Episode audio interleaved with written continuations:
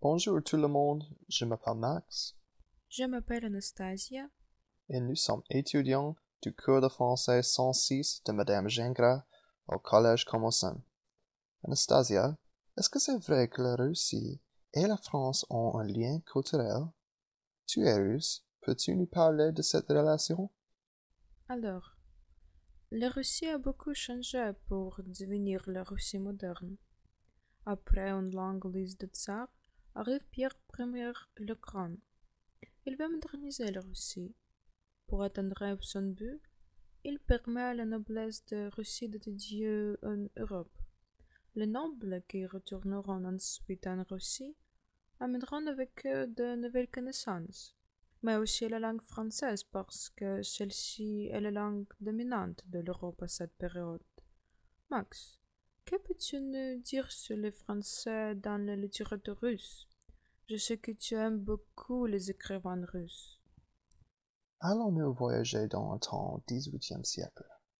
Sais-tu que la langue française est associée à la noblesse et l'amour? De célèbres poètes russes de l'époque écrivent des lettres d'amour aux femmes en français. De nombreux écrivains russes écrivent leurs œuvres en russe et en français.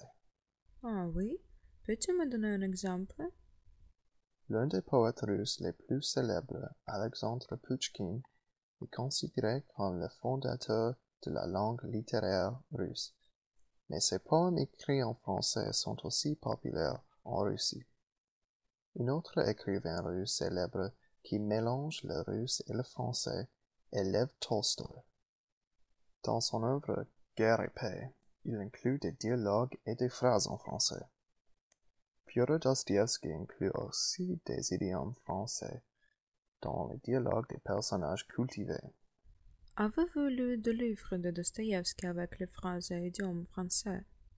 Bien sûr, je viens de lire Les Frères Karamazov et il y a beaucoup d'exemples pertinents dans ce roman.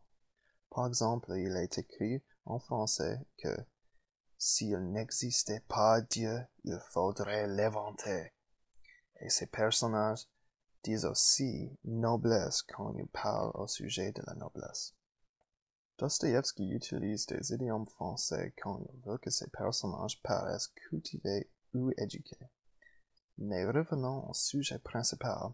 Comment le français a-t-il influencé la langue russe? Bien sûr. Avec le temps, les mots français utilisés par les aristocrates deviennent une partie essentielle de la langue russe. Par exemple, les mots en magasin, en étage, le régime, etc. sont couramment utilisés dans la langue moderne. Les Russes connaissent plus de 2000 mots français et ils les utilisent tout le temps. La plupart des Russes ne peuvent pas différencier les mots français utilisés en russe des mots d'origine russe. Max, est-ce que c'est vrai que l'usage de français est controversé parmi les écrivains? Même si certains écrivains n'aiment pas l'introduction de mots français dans la langue russe, l'amour pour la France et l'histoire prend le dessus. Ah, intéressant. Et comment le français influence la langue russe moderne?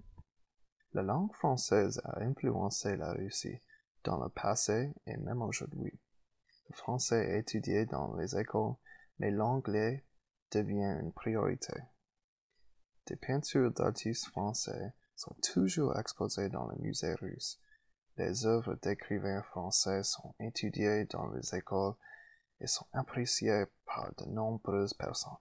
Des touristes tout le monde viennent à Saint-Pétersbourg pour visiter tous les bâtiments historiques conçus par des architectes français.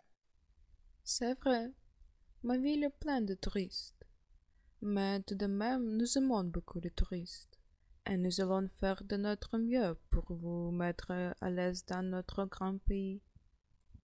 En conclusion, même si la popularité de la France en Russie a chuté après les guerres napoléoniennes, il est évident que la culture française continue à influencer la Russie. Merci de nous avoir écoutés. Nous espérons que vous avez aimé notre petit balado. Bonne journée tout le monde. Au revoir.